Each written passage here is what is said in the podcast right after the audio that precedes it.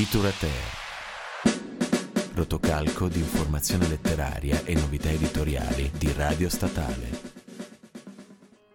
Buonasera radioascoltatori, bentornati a Literater per una nuova puntata. Questa sera parliamo insieme alle nostre Cristiana, Caterina e Michela di un libro pubblicato in Francia nel 2000 e finalmente tradotto in Italia nel novembre del 2019 per l'Orma, l'evento di Annie Ernaux su un tema decisamente importante di cui mi piacerebbe che nel 2019 non ci fosse più così bisogno di parlare, invece ce n'è molta e quindi, eh, e quindi ne parliamo stasera. Sono contenta che l'abbiate letto. Bene, buon, benvenuti a tutti quanti, sono contenta di essere qui con le mie compagne di lettura. Eh, purtroppo siamo tre donne, avrei preferito avere anche una voce fem- maschile a leggere questo libro con il tema dell'aborto, però vedremo cosa ne tireremo fuori. Iniziamo magari presentando l'autrice perché sta diventando molto famosa nel nostro paese solo negli ultimi anni, si vede appunto ci ha messo vent'anni questo libro ad arrivare fino a noi. Esatto. presentiamola quindi. Esatto, come diceva Cristiana, proprio um, una settimana fa è uscito per l'Orma eh, questo libro che si intitola L'evento. L'evento eh, parla di, mm, del tema dell'aborto e l'autrice eh, racconta la sua esperienza che ha vissuto in prima persona all'età di 23 anni, quindi è quasi una nostra coetanea.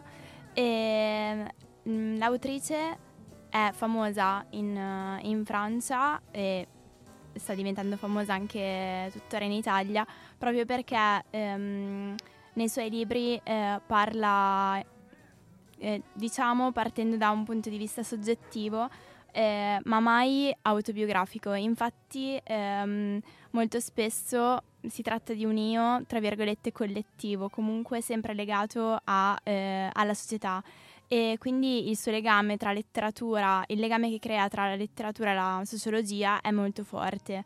Ehm, l'autrice è, um, è, è, nata nel 1940 eh, in Normandia e è, ha studiato lettere a Rouen e successivamente ha preso l'abilitazione per uh, insegnare lettere eh, al liceo e, ehm, però non ha mai abbandonato la passione per la scrittura, eh, attraverso la quale riesce appunto a far emergere delle tematiche molto importanti come l'aborto, eh, come anche eh, molte altre tematiche che emergeranno durante il corso della puntata.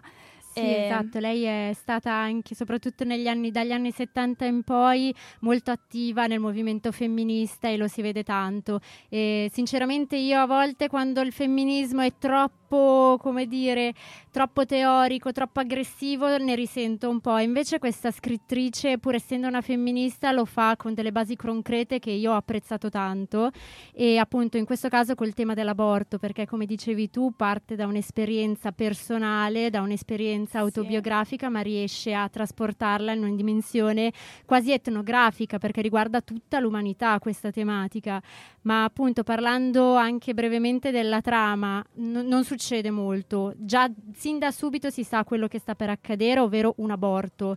E quindi tu lettore già entri in una certa ottica e quindi quello che importa non è tanto quello che deve andare a accadere, ma tutte le dinamiche che vengono innescate da questo evento, da questa situazione dal suo terrore di essere rimasta incinta alle soluzioni che lei riesce a trovare, ma soprattutto questa esperienza non nasce così a caso, in realtà L'inizio del libro è in un tempo presente in cui la scrittrice, la protagonista, si ritrova in uno studio, in un ambulatorio, a dover fare degli esami per vedere se è positiva all'HIV e successivamente questo episodio le, memo- le, riporta alla memoria l'esperienza invece del 63 in cui era rimasta incinta. E infatti lei scrive una cosa che secondo me è molto particolare, si sente tanto, lei dice di nell'amore e nel piacere non mi sentivo un corpo intrinsecamente diverso da quello degli uomini, nel senso che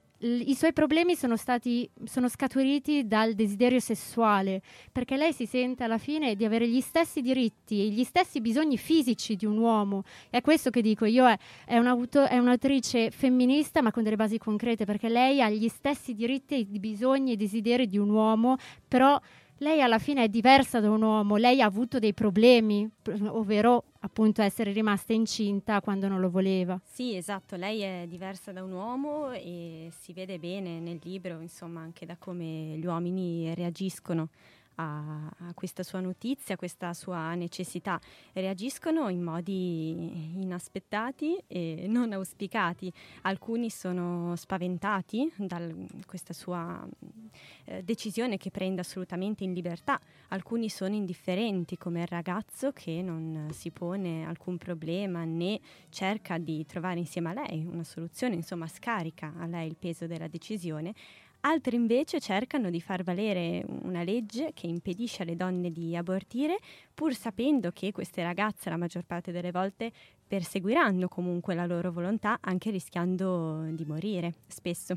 Infatti c'è anche un dottore che appunto le prescrive delle medicine che impediscono l'aborto, che lei prende ingenuamente anche pensando che invece la, la possano aiutare mm, nel suo scopo, ma non è così.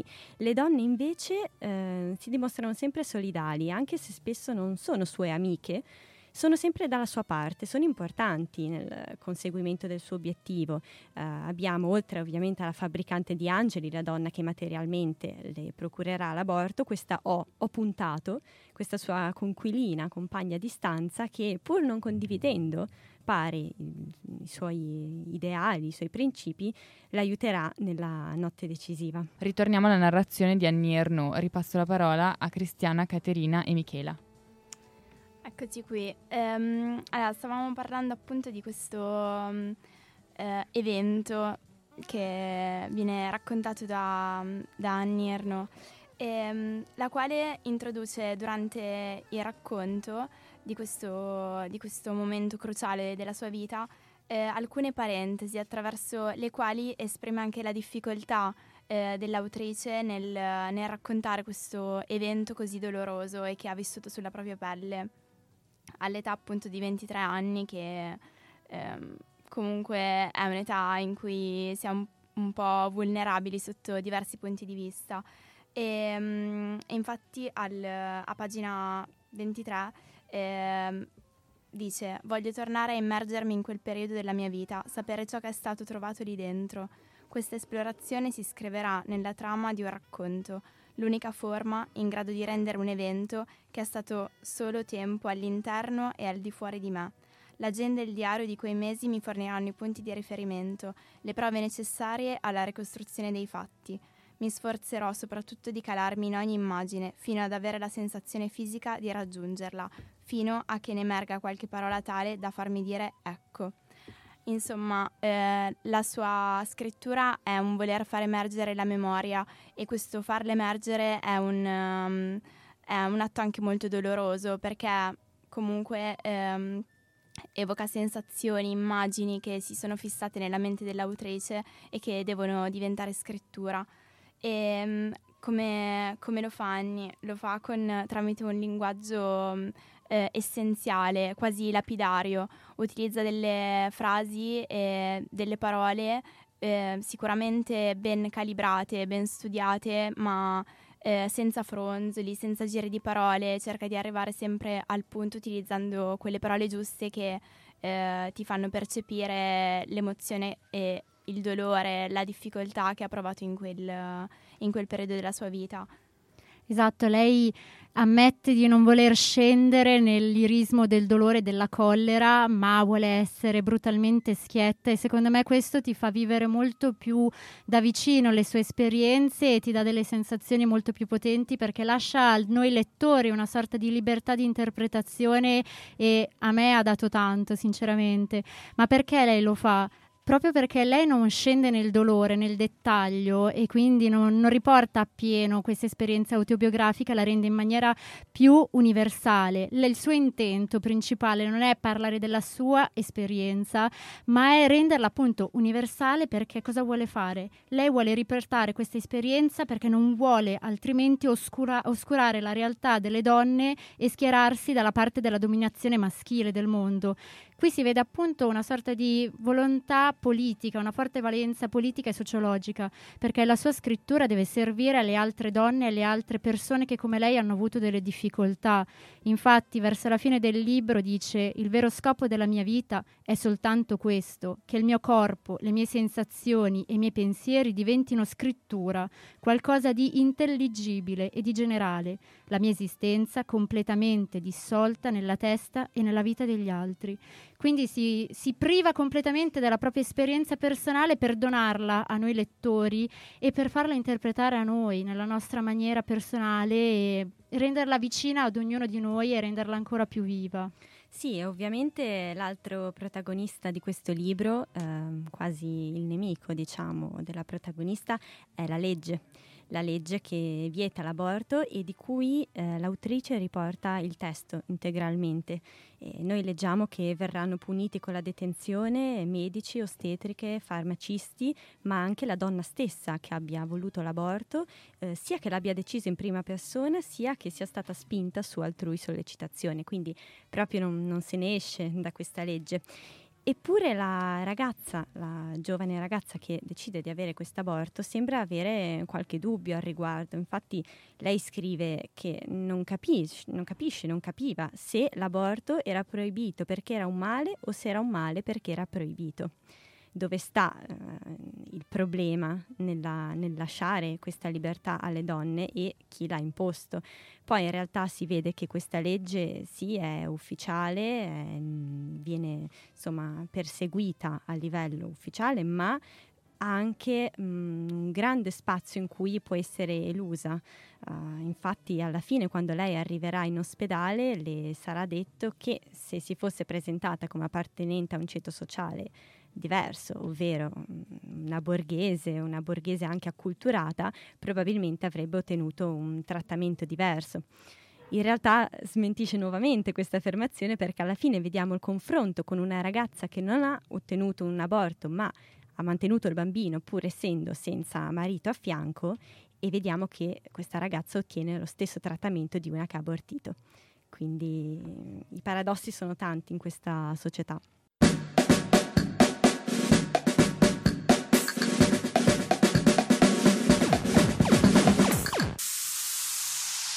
Literature.